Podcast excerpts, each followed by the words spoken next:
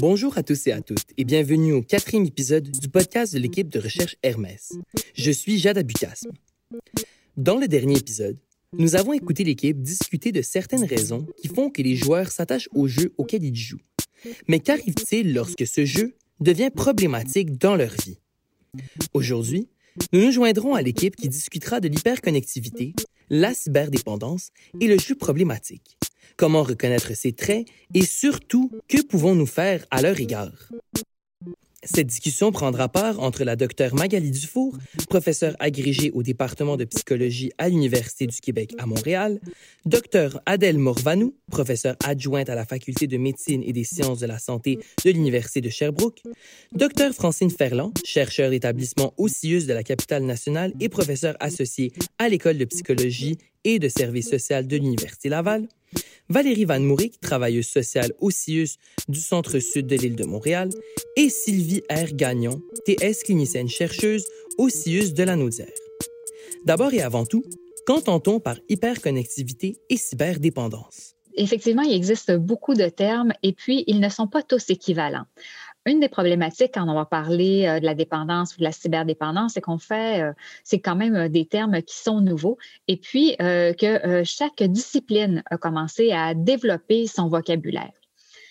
Il faut, vraiment voir la problématique de la dépendance Internet ou la cyberdépendance comme étant sur un continuum où est-ce qu'on peut avoir, par exemple, quand on commence peut-être à avoir des problématiques, on pourrait parler à ce moment-là plus d'hyperconnectivité la santé publique utilise beaucoup ce terme-là pour parler de gens qui sont plus de quatre heures par jour sur euh, une application ou sur euh, euh, les écrans. En santé mentale, on va avoir plus tendance à utiliser des termes comme la cyberdépendance ou la dépendance aux jeux vidéo. Donc, avoir des termes de dépendance, parfois, euh, quand on va parler de cyberdépendance pour parler de l'ensemble de leur application, ou d'autres fois, quand on va parler de dépendance aux jeux vidéo ou dépendance aux réseaux sociaux, c'est qu'on va parler plutôt d'une problématique avec une seule application ou l'application préférée de la personne. Et quand on va parler de euh, cyberdépendance ou de la dépendance, on va parler d'un problème de santé mentale, donc avec une sévérité bien plus grande que quand on va parler, par exemple, d'hyperconnectivité. Donc, si on avait à mettre ça sur un continuum, on pourrait parler de la non-utilisation, l'utilisation non problématique, une utilisation problématique qui pourrait ressembler à de l'hyperconnectivité et à la, fin de l'extrémité, euh, les freins de, de, notre continuum, de parler vraiment donc de dépendance ou de cyberdépendance, que ce soit à l'ensemble des applications ou encore à une application en particulier.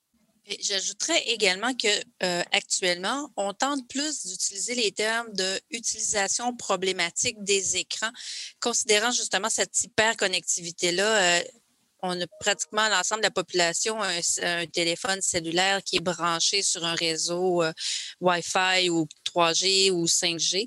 Et euh, donc, ça permet aussi d'aller un peu plus large. L'autre approche qu'on a tendance à utiliser aussi, c'est euh, selon l'utilisation qu'on fait de ces médiums-là qui sont branchés sur Internet. Donc, euh, et non pas en fonction, par exemple, euh, de YouTube ou de Facebook, mais plutôt médias sociaux, gaming, autres utilisations et qui peuvent être faites, là, et même streaming qui peuvent être faits via l'utilisation d'Internet. En fait, le problème de gaming est le seul diagnostic qui est reconnu maintenant par l'Organisation mondiale de la santé. Euh, donc, un problème de gaming, il faut euh, penser que c'est quelqu'un qui a perdu le contrôle de l'utilisation euh, de, des, jeux vidéo, qui va être, on va parler d'une certaine obsession. Hein. donc, sa vie va être centrée autour de l'utilisation des réseaux, pas des réseaux sociaux, pardon, mais des, des, jeux vidéo, et également qui va bien entendu éprouver des conséquences cliniquement significatives. Autrement dit, c'est pas uniquement parce que la personne va avoir, par exemple, des critiques de ses proches euh, qu'on va parler qu'elle a un trouble de jeu vidéo. Il faut au contraire avoir un ensemble de conséquences avec une sévérité pour que l'on puisse parler d'un trouble euh, de gaming. Le DSM-4, lorsqu'il l'a fait, euh, lorsqu'ils ont développé il y a quelques années déjà, avait mis ce diagnostic-là dans la catégorie à l'essai, mais il faut bien penser qu'on est déjà ça fait déjà quelques, plusieurs années maintenant que le DSM, pardon, 5 a développé un diagnostic à l'essai-là. Il y avait encore peu d'études à cette époque-là pour pouvoir documenter. Mais en 2019, quand l'Organisation mondiale de la santé a fait a réfléchi sur les diagnostics, eh bien, les données maintenant étaient suffisantes pour qu'on puisse penser, dire que c'est un trouble de santé mentale. De mon côté, euh, en clinique, euh, effectivement, les gamers qui viennent euh, nous rencontrer parce qu'ils éprouvent un problème, disent, affirment avoir un problème de gaming, vont rapporter effectivement cette perte de contrôle-là et ils vont rapporter également des impacts négatifs, donc des méfaits sur l'ensemble de, de leur sphère de vie. Euh, par contre, ce qui me semble aussi important de regarder au plan de la clinique, c'est euh, est-ce que euh, en présence de ces critères-là, en plus de la présence de ces critères-là, donc de, de, la perte de contrôle, de, des impacts négatifs, l'envahissement de la pensée, est-ce que notre, notre utilisateur, est-ce que cet adolescent-là qui vient nous voir fait un usage compensatoire de, des jeux en ligne. C'est-à-dire, euh, est-ce qu'il compense des besoins qu'il n'arrive pas à satisfaire euh, hors ligne ou dans la vie de dans sa vie de tous les jours. Donc, est-ce que son jeu répond à un besoin euh, de, de, valorisation, un besoin de plaisir? Euh, Est-ce que c'est en ligne qu'il trouve finalement son sentiment de compétence qu'il ne trouve pas euh, hors ligne? Est-ce qu'il vient répondre à un besoin de socialisation qu'il n'arrive pas à, à, trouver hors ligne? Donc, est-ce qu'il compense l'ensemble de ses besoins par l'usage du jeu en ligne? Donc, de cette façon, euh, le jeu devient une solution euh, à, des difficultés qu'il vit hors ligne. Pour moi, cet usage compensatoire-là est un indice clinique hyper signifiant pour déterminer effectivement s'il y a euh, s'il y a problème ou non. vraiment, quand je regarde et j'observe que ça devient que l'utilisation des jeux en ligne finalement devient une stratégie d'adaptation euh, d'abord à une vie euh, insatisfaisante, euh, une vie hors ligne insatisfaisante, et qui devient finalement la seule façon de vivre sa vie puisque la vie hors ligne devient de plus en plus inexistante. pour moi, ça, c'est un, un, facteur, une observation clinique qui est très parlant. Une des choses que j'ai pu remarquer, si je fais le parallèle avec les autres dépendances, comme par exemple le jeu pathologique ou encore euh, les troubles d'utilisation de substances comme l'alcool, c'est que chez les joueurs de jeux vidéo, il y a vraiment un déséquilibre dans les différentes sphères de vie. Ça, ça va, ça va vraiment se traduire par un déséquilibre du temps qui va être investi dans d'autres choses que les jeux vidéo, au, profit du temps passé sur les jeux vidéo. Donc, un problème de gaming, ben, ça va être un problème du temps investi dans les jeux vidéo au détriment de toute autre activité. Ça va être euh, plus de, on va plus passer de temps avec la famille, euh, ni à l'école, plus d'activités sportives, on voit plus les amis en dehors des jeux vidéo, etc. on peut se référer, euh, pour tracer cette ligne-là, on peut se référer à la définition du manuel diagnostique et statistique de santé mentale. selon cette définition-là, on vit un problème de gaming quand on vit des difficultés de fonctionnement ou encore euh, quand la personne a vit une grosse détresse euh, significative liée à l'utilisation d'Internet pour jouer. Concrètement, ça va se traduire par la présence d'idées suicidaires pour certains, une grande souffrance chez le, joueur peut avoir des idées noires euh, et il va pas voir comment il va pouvoir s'en sortir. Il est vraiment, vraiment très mal. Puis ça peut aussi être un joueur qui parvient plus à réaliser ses activités quotidiennes, comme par exemple se laver, aller à l'école, au travail, dormir, euh, toute activité qu'il a l'habitude de faire normalement. Effectivement, la ligne n'est pas facile à tracer euh, entre ce qui est ou ce qui n'est pas un problème, surtout auprès des adolescents. Euh, en clinique, c'est encore plus difficile de tracer cette ligne lorsqu'on est devant un adolescent qui, euh, part, en fait, qui consulte dans, nos, dans, les centres de réadaptation. ce qu'on dit souvent, ce qu'on a compris assez rapidement, c'est que le critère heure est un critère bien sûr, c'est-à-dire le nombre d'heures qu'on passe à utiliser un jeu est un, critère qui est signifiant, mais, non déterminant à lui seul. Euh, bien sûr, il faut regarder euh, la sévérité des impacts négatifs, des méfaits qui sont associés. Euh, pour, on, croit en fait que la sévérité des méfaits est, plus plus, est un facteur plus déterminant pour tracer cette ligne.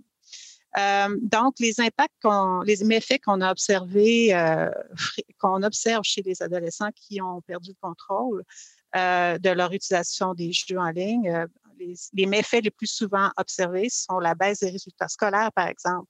Est-ce qu'il y a des investissements des relations sociales, familiales? Est-ce qu'il a perdu un intérêt pour ses activités hors ligne? Est-ce qu'il a abandonné ses sports préférés? Est-ce que son, l'utilisation des jeux euh, a un impact sur euh, ses activités de vie quotidienne, sur son sommeil, sur son humeur? Donc, euh, c'est davantage la sévérité des méfaits que nous allons observer plutôt que strictement le nombre d'heures qu'il passe en ligne. c'est comme si on observe pour tracer la ligne. Donc, c'est comme si on, observe s'il y a un, renversement de l'agenda de vie. Est-ce que l'adolescent passe plus de temps en ligne et, est-ce qu'il y trouve son rôle social? J'ai lu euh, dernièrement une phrase qui m'a, qui, je trouve, qui dépeint bien ce qu'on essaie, euh, en tout cas de ce qu'on observe en clinique. Euh, c'est un auteur français, je pense qu'il est psychologue clinicien, dénommé Rimbaud, qui disait que finalement, on est peut-être devant un problème euh, lorsque finalement notre seule façon de trouver euh, notre rôle social est euh, via le jeu. Donc, dans ces moments-là, ce qu'on ce qu'on observe, c'est en fait, ce n'est plus un jeu de rôle, mais plutôt l'observation d'un rôle social strictement dans le jeu. Alors, je trouve que cette citation dépeint bien lorsqu'on euh, l'observation et l'expérience finalement que nos jeunes font. Et c'est à ce moment que moi, comme clinicienne, je commence à m'inquiéter, effectivement.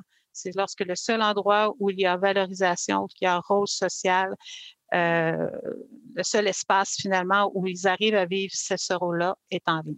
Comme Sylvie l'a mentionné, cette ligne n'est pas toujours visible ou claire à distinguer. De par ses expériences cliniques, Valérie a un autre point qui nous aiderait à mieux visualiser cette ligne.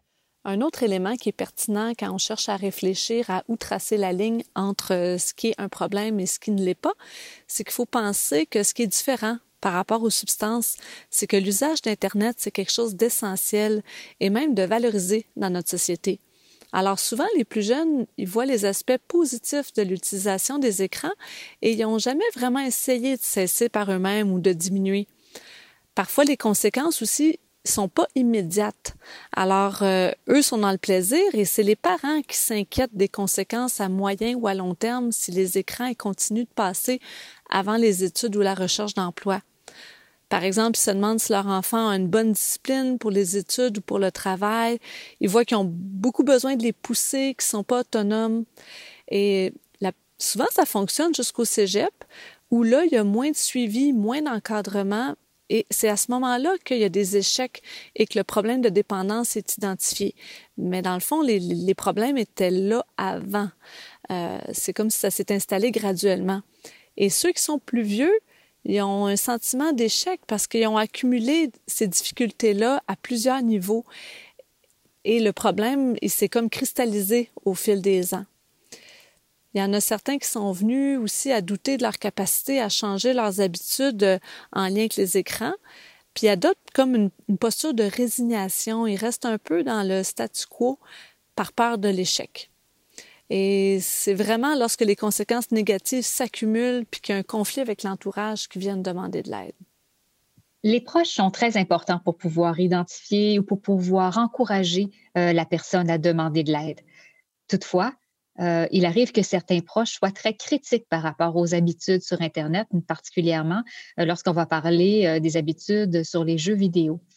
Il est donc très important que les personnes consultent pour avoir parfois un regard plus neutre, plus nuancé de ce que sont les habitudes, au lieu de immédiatement donner une étiquette de dépendance ou de cyberdépendance, que ce soit un jeune ou un adulte ou encore son conjoint ou son partenaire, eh bien, euh, les centres de traitement sont là euh, et puis plusieurs ressources qui sont maintenant en mesure euh, de bien, prendre le temps d'évaluer pour s'assurer finalement qu'on ne dramatise pas une situation ou, encore que l'on donne rapidement les bonnes ressources à la personne qui pourrait avoir besoin d'aide. Parce que comme le disait euh, Valérie, eh bien, il est important d'intervenir le plus rapidement possible pour ne pas que les conséquences à long terme euh, se soient trop lourdes. Les personnes qui ont un problème de cyberdépendance, euh, d'abord, il n'existe pas un, portrait type. Hein. Des fois, certains vont penser, oui, c'est le jeune qui est dans, euh, qui a 18 ans, qui est dans son sous-sol. Mais les, études euh, nous ont permis de constater que le portrait est, d'une part, beaucoup plus complexe que ce que l'on pense et diversifié. Actuellement, on a fait deux études au Québec pour nous permettant d'essayer de tracer les grandes lignes des personnes qui demandaient de l'aide. Ça ne veut pas dire que ceux qui demandent l'aide sont représentatifs de tous ceux qui sont aux prises avec cette problématique-là. Mais les portraits cliniques nous ont permis de constater que c'était majoritairement euh, des hommes qui avaient particulièrement des problèmes en lien avec euh, les jeux vidéo, qui passaient un temps très, très important euh, sur leur euh, application. En fait, pour nos jeunes, on parle d'environ 55 heures par semaine, alors que pour nos adultes, on était à 66 heures par semaine. Donc, quand on parle de perte de contrôle et quand on va parler d'obsession, on peut comprendre que lorsqu'on on est sur une application pendant ce nombre d'heures-là, eh bien, euh, c'est clairement significatif et ça laisse peu de temps et peu d'espace pour pouvoir avoir d'autres types de loisirs.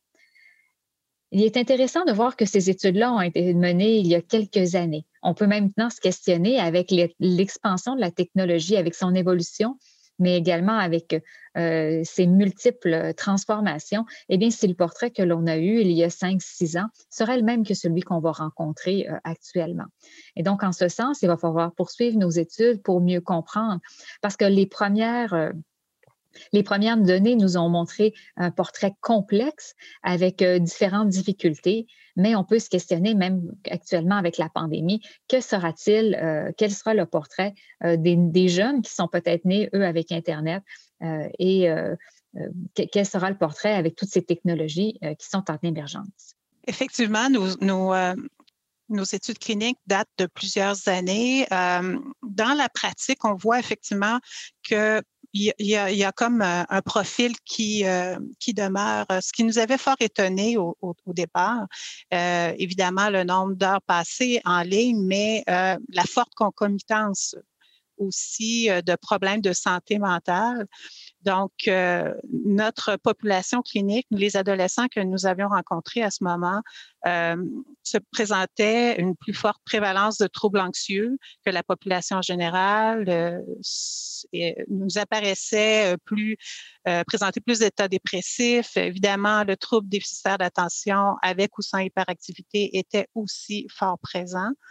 Euh, on continue de voir cette population présente euh, une plus forte prévalence d'idéation suicidaire, mais aussi une sévérité. Euh, de, les idéations suicidaires sont aussi plus sévères. C'est pas notre étude qui a regardé ce fait, mais plusieurs études en parlent actuellement et en clinique on le voit. Lorsqu'ils ont des idéations suicidaires, ils sont davantage euh, plus sévères et, euh, vivent plus d'états de, de, crise en fait.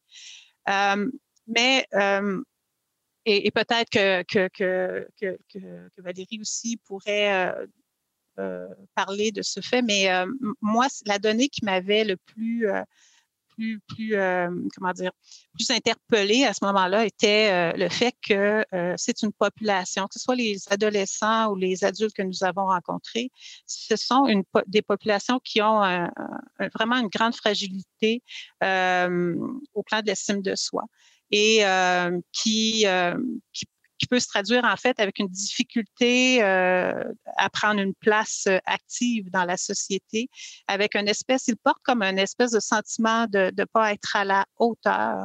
Et ça peut expliquer pour certains euh, gamer, donc euh, problématique, une recherche d'un refuge en ligne. Et c'est donc euh, un endroit, c'est dans, dans, dans, dans, cette activité en ligne, dans cet endroit virtuel qu'ils vont trouver une espèce de, de, de, de sentiment d'être à la hauteur une fois enfin pour eux. Chez les adultes, euh, le profil des gens qui demandent de l'aide dans les centres de traitement est similaire à ce que Sylvie racontait chez les jeunes. Alors effectivement, il y en a près de la moitié qui avaient des troubles au niveau de la santé mentale, puis étaient dans la majorité plutôt souffrants. C'est majoritairement des jeunes hommes célibataires. Puis ce qui est vraiment étonnant, c'est qu'ils sont plus diplômés que la population en général. Hein, il y avait une grande partie d'eux qui avaient un diplôme d'études collégiales au moins, mais peu d'entre eux avaient un emploi et ils vivaient souvent chez leurs parents avec peu de revenus. C'est ça qui nous amenait à dire qu'ils sont en quelque sorte en train de manquer le train. Ils restent en gare. Hein. C'est comme si leur développement était bloqué. Et c'est ce qui explique, dans le fond, les difficultés qu'ils vivent. Euh, ils ont aussi des problèmes de sociabilité qu'on observe moins chez les utilisateurs de substances. Francine mentionne qu'au-delà des jeux, il y a un autre aspect à considérer face à l'accès à la technologie que nous avons tous, plus spécifiquement, celle au téléphone mobile comme Magali disait, les données qu'on a actuellement, c'est des données qu'on a recueillies auprès euh, de, personnes qui ont fait euh, une demande de traitement. Donc, euh, on peut s'attendre à ce que ces gens-là soient vraiment en détresse et un grand besoin d'aide. Mais aussi, j'ajouterais que ce qu'on connaît le plus actuellement, c'est le profil des gamers qui ont un problème. Et de plus en plus, là, avec l'arrivée des téléphones cellulaires intelligents qui sont très présents, euh, on commence à s'intéresser davantage à l'utilisation des médias sociaux, à l'utilisation du cellulaire et à cette, espèce de permanence-là qui est disponible. Et ça, ça va être à surveiller dans les années futures. Et peut-être que ça pourrait venir teinter le portrait de qui sont les gens qui ont un problème euh, d'utilisation problématique des écrans.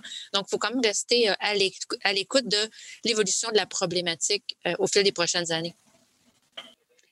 Je suis tout à fait d'accord avec Francine euh, et j'ajouterais que dans le portrait clinique euh, des personnes que l'on a rencontrées, on parle beaucoup des comorbidités, donc avec les autres problèmes de santé mentale comme la dépression, comme l'anxiété.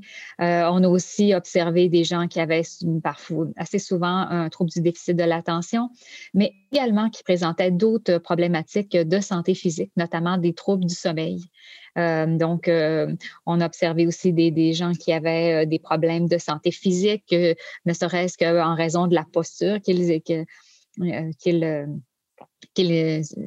font, qu'ils prennent lorsqu'ils sont devant les écrans. Donc, bref, ce sont des gens qui viennent demander de l'aide et dont la, le, cheminement en traitement ne sera pas euh, nécessairement facile. Hein. Ça ne prendra pas trois rencontres où est-ce qu'on va leur dire voici euh, qu'est-ce que vous devez faire ou vous devez baisser. Euh, vous devez baisser le temps ou diminuer tout simplement le temps d'écran. il demande de l'aide, et eh bien, il, profile, il présente un profil qui est semblable, on pourrait dire, aux autres utilisateurs, de, aux autres personnes dépendantes qui nous demandent de l'aide. Et donc, leur établissement se fera non pas à très court terme, mais à, moyen terme ou à long terme. Donc, il sera un, rétablissement où est-ce qu'ils auront besoin de soutien pendant une, certaine période. Avec la grande variété de jeux disponibles aujourd'hui, on peut se demander s'il y a des jeux plus dangereux que d'autres. Est-ce qu'il y a des jeux plus dangereux que d'autres? C'est vraiment une excellente question parce qu'en fait, euh, c'est un peu comme se poser la question, est-ce qu'il y a euh, un type d'alcool plus dangereux qu'un autre? Hein? Euh, la dépendance, ce n'est jamais uniquement le résultat d'une substance ou d'un élément. pourquoi on, pourquoi on, on devient dépendant? C'est toujours la rencontre entre à la fois ce qu'on va appeler des facteurs de vulnérabilité, d'une personne, hein, se sentir euh, euh, moins bon que les autres, être en dépression. Euh, donc, c'est à la fois la rencontre des facteurs de vulnérabilité d'une personne qui sont conjugués avec un environnement et également avec une substance. Hein. Et donc, il y a des jeux, il y a des types de jeux qui nous appellent plus ou qui sont plus, pour lesquels qui, sont plus agréables pour une personne. Et c'est ce qu'on va appeler les caractéristiques structurelles d'un jeu. Et donc, euh, il y a des jeux qui, on va sentir plus renforcés, on va sentir meilleur, qui vont mieux répondre à nos besoins. Sylvie euh, parlait tout à l'heure euh, des besoins compensatoires.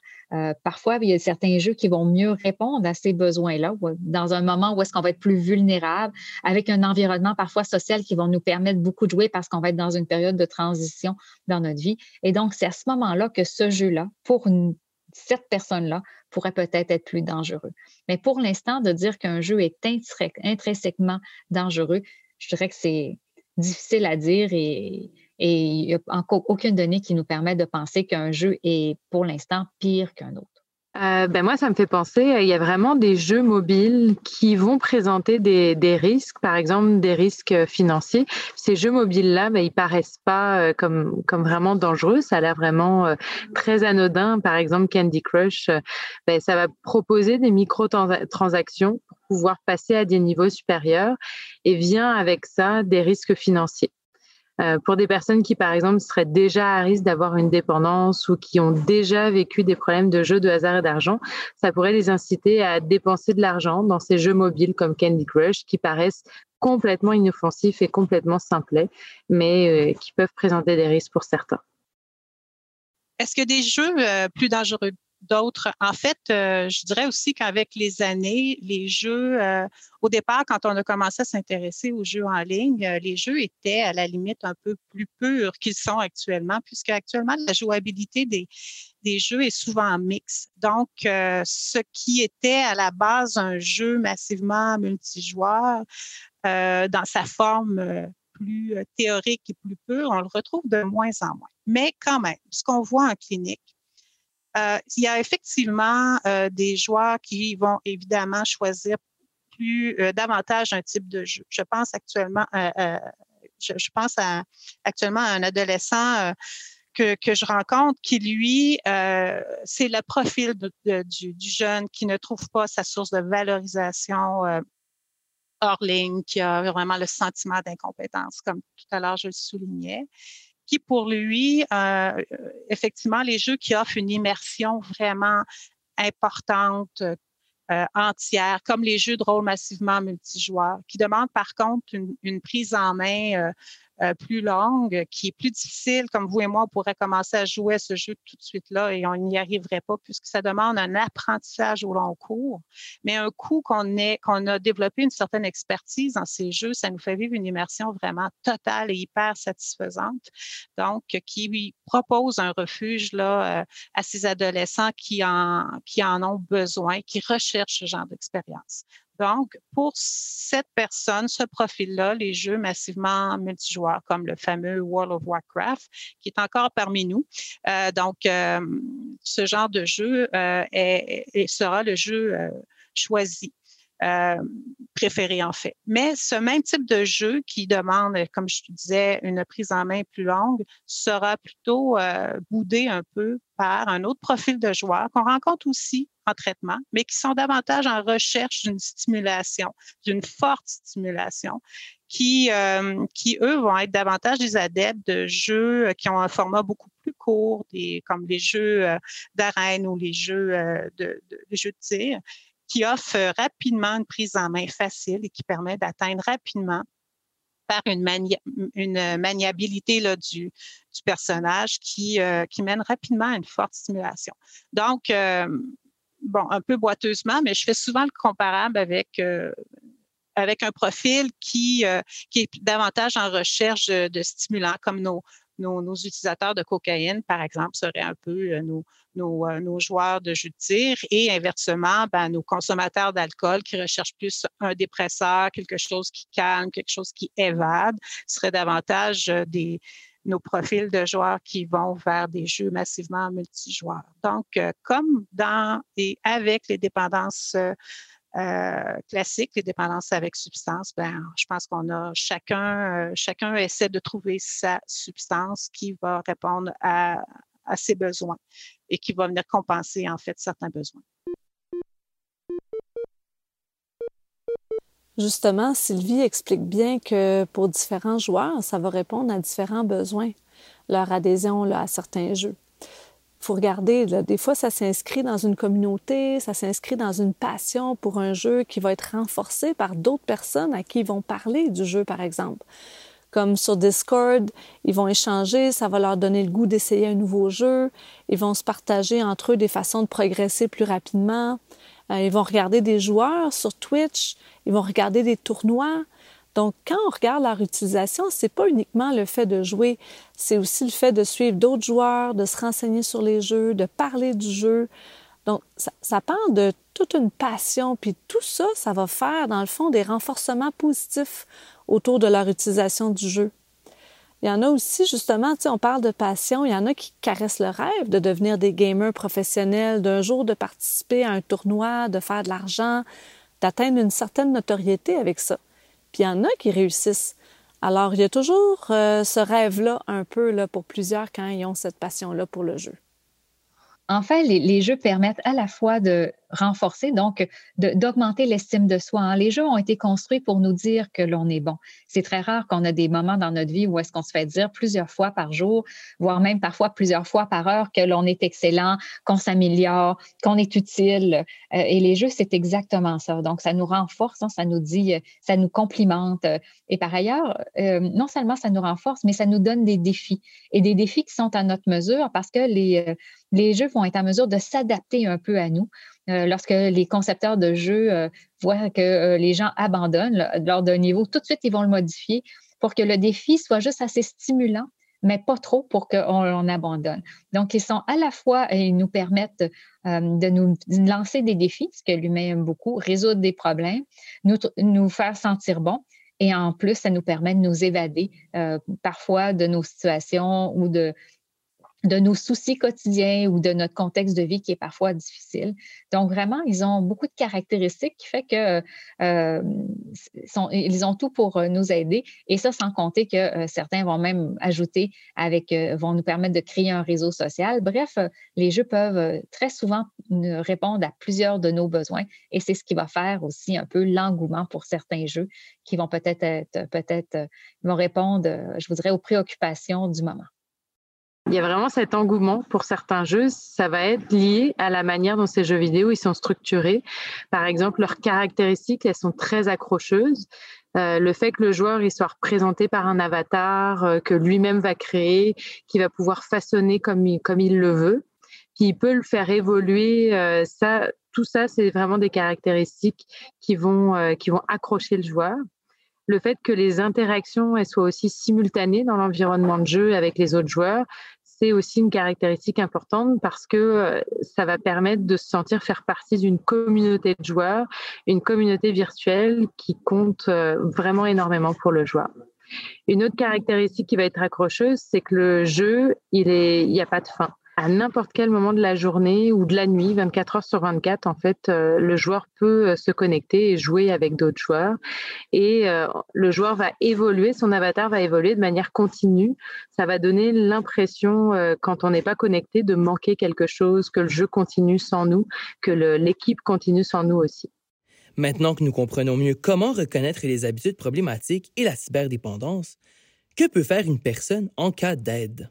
Actuellement, si quelqu'un a besoin d'aide, euh, la première étape, c'est euh, sans doute de téléphoner à son CIS au CIUS qui euh, va s'occuper de référer la personne au centre de réadaptation en dépendance de sa région.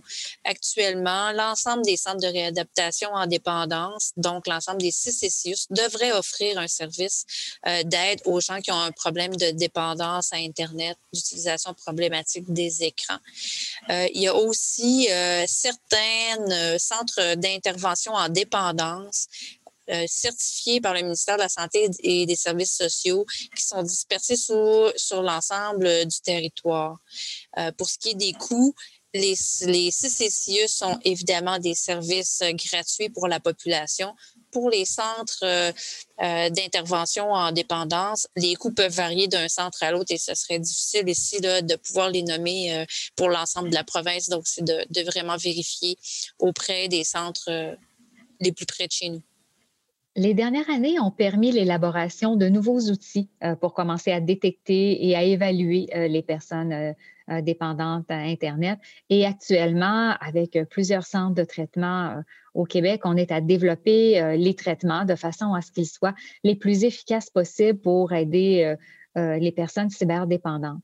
Donc, même si c'est une problématique qui est assez nouvelle, qui est reconnue par le ministère de, des Services sociaux et de la Santé euh, depuis euh, seulement euh, quelques années à peine, eh bien, il y a plusieurs initiatives qui sont en cours pour développer le traitement et pour améliorer les services dans toutes les régions du Québec.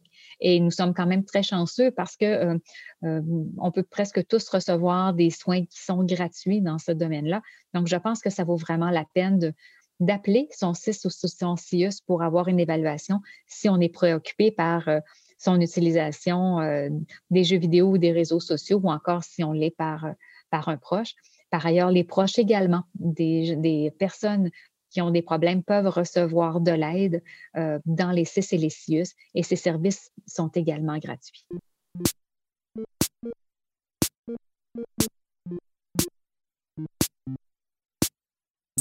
Merci d'avoir écouté le quatrième épisode de l'équipe de recherche Hermès. Si vous avez manqué un des anciens épisodes, vous pouvez le retrouver en tout temps sur les plateformes Spotify et Apple Podcasts. Nous vous invitons à vous abonner à ce podcast pour en apprendre davantage sur les travaux de l'équipe. Je suis Jada Bucasme et à la prochaine.